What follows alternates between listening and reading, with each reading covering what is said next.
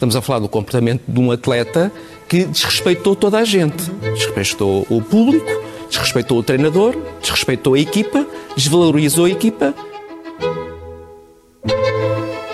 Viva! Está com o Expresso da Manhã. Eu sou o Paulo Baldaia.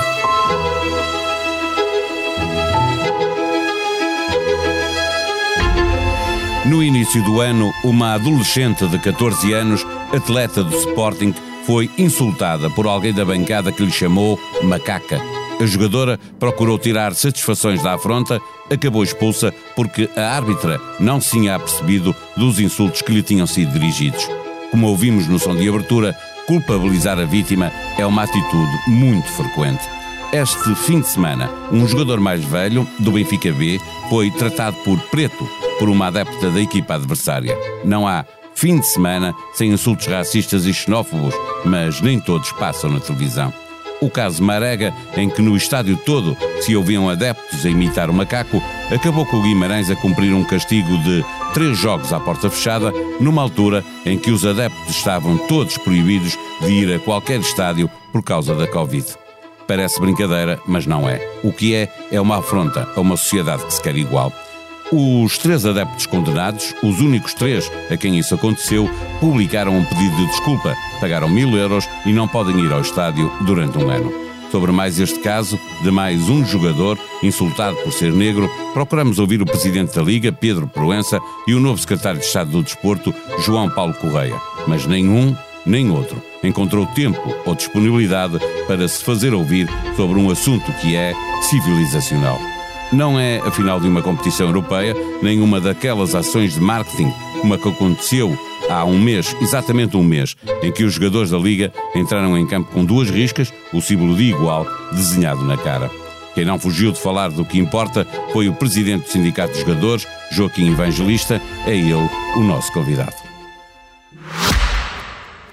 O Expresso da Manhã tem o patrocínio do BPI. Eleito marca de confiança em 2022 na categoria Banca pelas seleções Reader's Digest. Banco BPI. Grupo CaixaBank. Este prémio é da exclusiva responsabilidade da entidade que o atribuiu. Viva Joaquim Evangelista. Este fim de semana lá tivemos de assistir a mais um caso de racismo nos campos eh, portugueses. Eh, Sandro Cruz, eh, jogador do Benfica B, foi insultado em Vila do Conde. O Rio Ave já se veio solidarizar com, com o jogador e o Benfica também, obviamente. Estes casos sucedem-se as autoridades, tanto a Liga e a Federação como o Governo, ficam a assobiar para o lado a ver se cai no esquecimento presida um sindicato cujos trabalhadores, no exercício da profissão, são constantemente vítimas de racismo. O que lhe dizem eh, aqueles que podem mudar esta situação? Em primeiro lugar, permita-me solidarizar com o Sandro Cruz e com todos os jogadores que infelizmente são vítimas de ataques racistas e xenófobos nos campos de futebol. Deveria ser eh, exatamente o contrário, uma cultura de valores e de respeito mútuo. Eh, já muito foi feito do ponto de vista regulamentar e legal, como sabe, uh, continua a haver, na minha opinião, um, um, desequilíbrio entre as normas e a sua eficácia. O que é que quero dizer com isto? Que hoje em dia já conseguimos identificar os prevaricadores, já há sanções acessórias, já há sanções uh, mais graves, que podem ir até à interdição dos estádios de futebol, sancionando os clubes, mas depois os direitos de defesa dos arguídos não permitem muitas das vezes que o processo seja célere. É de facto aqui que nós temos que melhorar. Isto vale para estes casos, como vale para os casos de corrupção, como sabe, nós estamos às vezes à espera de uma decisão eternamente. E isso cria uma, uma, um, não tem o um efeito dissuasor na comunidade esportiva ou na comunidade em geral. Portanto, eu acho que a Federação e o Governo, do ponto de vista regulamentar, já foram mais longe. Acho que os tribunais, e nomeadamente a Autoridade para a Prevenção e Combate à Violência no Desporto, ainda não conseguiu maximizar uh, uh, essa relação entre a lei e a sua eficácia e a aplicação das medidas. Mas isto é, é, é, é, o quadro legal. Depois já também, Paulo, obviamente, a nossa responsabilidade enquanto agentes esportivos, enquanto cidadãos uh, uh, que devem, uh, de facto, levantar-se e, e, e, tomar partido e levantar a sua voz condenando estes ataques, e muitas vezes isso também não sucede. Ou seja, mesmo do ponto de vista mediático, ainda bem que o Paulo trouxe este assunto hoje para a sua agenda, mas na verdade a comunicação social também pode ajudar, identificando o, os prevaricadores, mantendo este assunto na ordem do dia, sobretudo na, na, na, no, no, neste, neste momento atual que estamos a viver, não é? Que é perigoso socialmente para para todos, mas para o desporto em particular, o, o desporto não pode ser, como durante muitos anos, uh, uma caixa de ressonância ou um escape para todas as, as frustrações de, de, das pessoas. E, e, aí sim os clubes, os adeptos, a comunicação social têm a obrigação de, de, de condenar e uh, uh, apontar o dedo aos prevaricadores. Eh, Joaquim Evangelista, a verdade é que, quando, por exemplo, ao caso Marega, que foi um, o caso que mais impacto teve na, no, no, país e na comunicação social, aconteceu em 2020, a última decisão é do, de, tem 15 dias, mais ou menos, e olha-se para as sentenças e não ajudam a convencer os racistas a, a, a, pensar que não há impunidade nos estádios. Há impunidade, como se vê, porque tiveram que pedir, publicar um pedido de desculpas num jornal desportivo. Uh, é, o problema problema não é da legislação, está-me a dizer, é da capacidade de cumprir aquilo que está de, de, uh, determinado, porque nós vemos que ouvimos todos o que aconteceu em Guimarães, como ouvimos agora na transmissão da Sport TV o jogador a ser insultado quando está a ser substituído. Isto significa que quem está em campo, seja a polícia, sejam os dirigentes do clube, tem que estar a ouvir aquilo que está a acontecer no estádio. Não? Oh Paulo, mas o caso Marega é o, é o exemplo daquilo que eu uh, acabei de falar. Já se foi mais longe, mas depois de recurso em recurso a decisão tardou, não é? Porque desde o, o princípio da inocência até ao direito dos recursos dos arguídos, a verdade é que até lá uh, uh, há um sentimento de impunidade que passa toda, toda o, o, a atividade esportiva e, e, e também a comunidade em geral.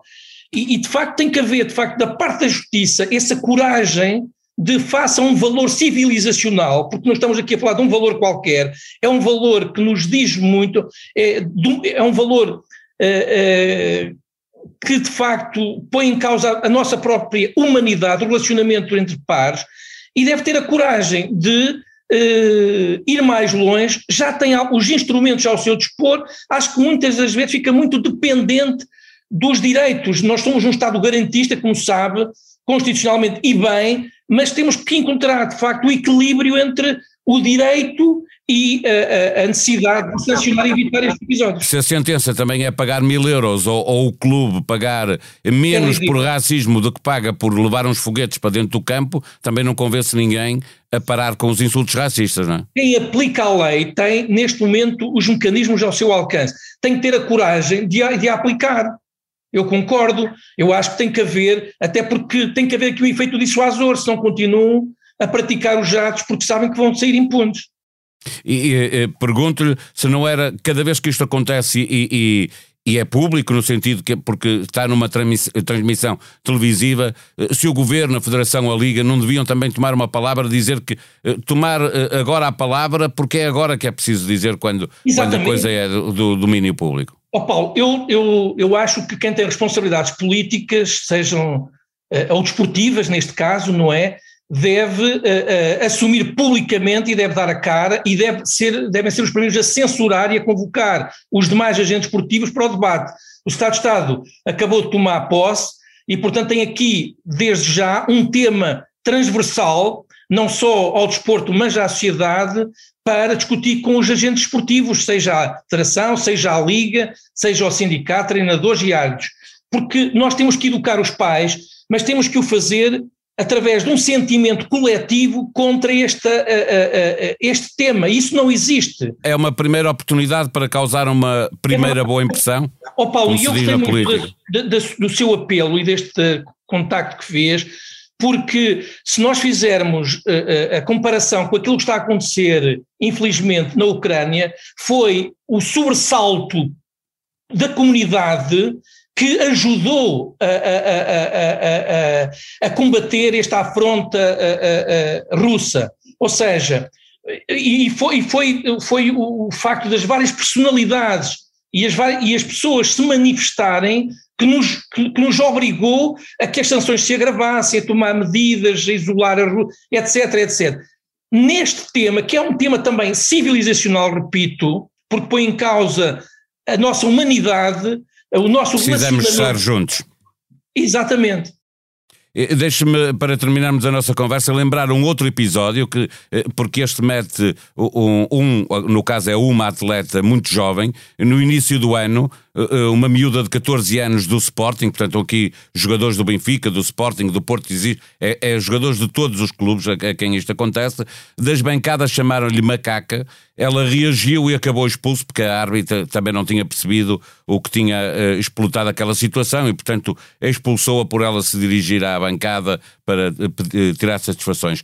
Pergunto-lhe se há uma tendência para, junto dos jogadores, se isto lhes é dito, ou se eles próprios têm isto para eles, aqueles que são vítimas de racismo ou de xenofobia, para sempre que puderem ignorar o que vem das bancadas, fazerem de conta que não é com eles que não ouvem, eles próprios já têm esse, diria, essa defesa de não, não querer reagir àquilo que lhes acontece e que, obviamente, têm todo o direito de reagir.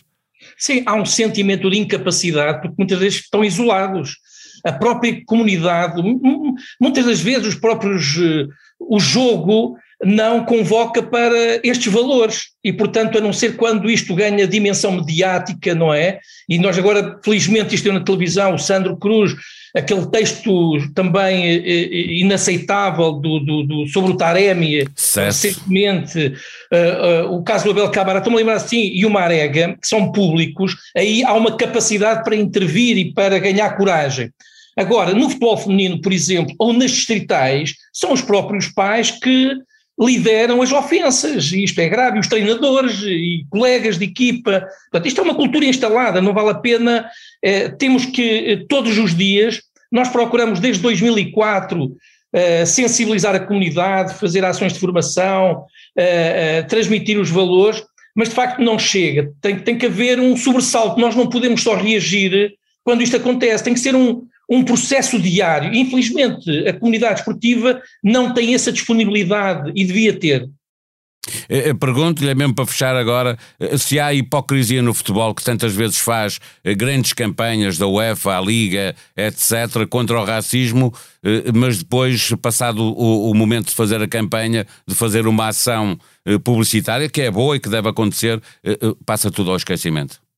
Completamente. Muita hipocrisia no futebol sobre estas matérias da igualdade, do, do, do, no caso do racismo, a xenofobia, nestas causas que agora estão na, na, são mediáticas, mas muitas das vezes aderimos só porque estão na moda.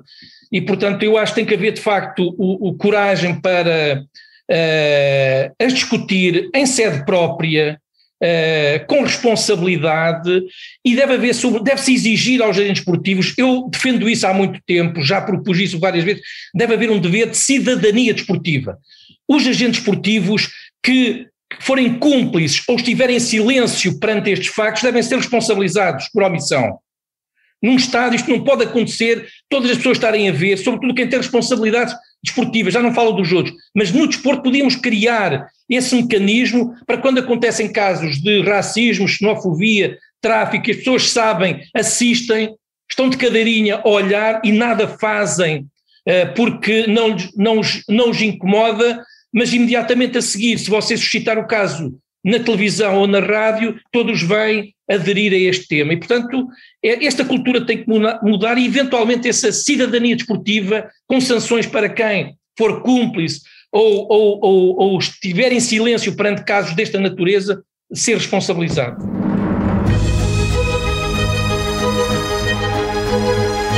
Na semana em que Volodymyr Zelensky falará no Parlamento Português, encontra toda a informação do que se passa na Ucrânia em expresso.pt. Por exemplo, a entrevista de René Nyberg, diplomata embaixador que representou a Finlândia na Rússia e em Bruxelas. Não tememos a Rússia, aderir à NATO vai causar uma reação, mas teremos Noruega, Dinamarca, Finlândia, Suécia, um bloco nórdico forte disse o embaixador ao Expresso.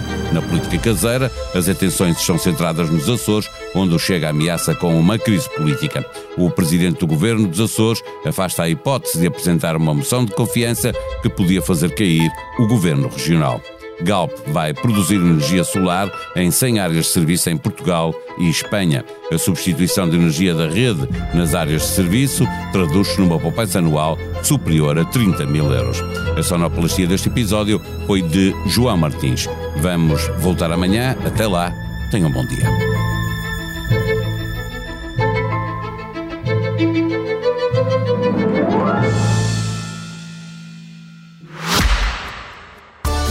Expresso da Manhã tem o patrocínio do BPI. Eleito marca de confiança em 2022 na categoria Banca pelas seleções Reader's Digest. Banco BPI. Grupo CaixaBank. Este prémio é da exclusiva responsabilidade da entidade que o atribuiu.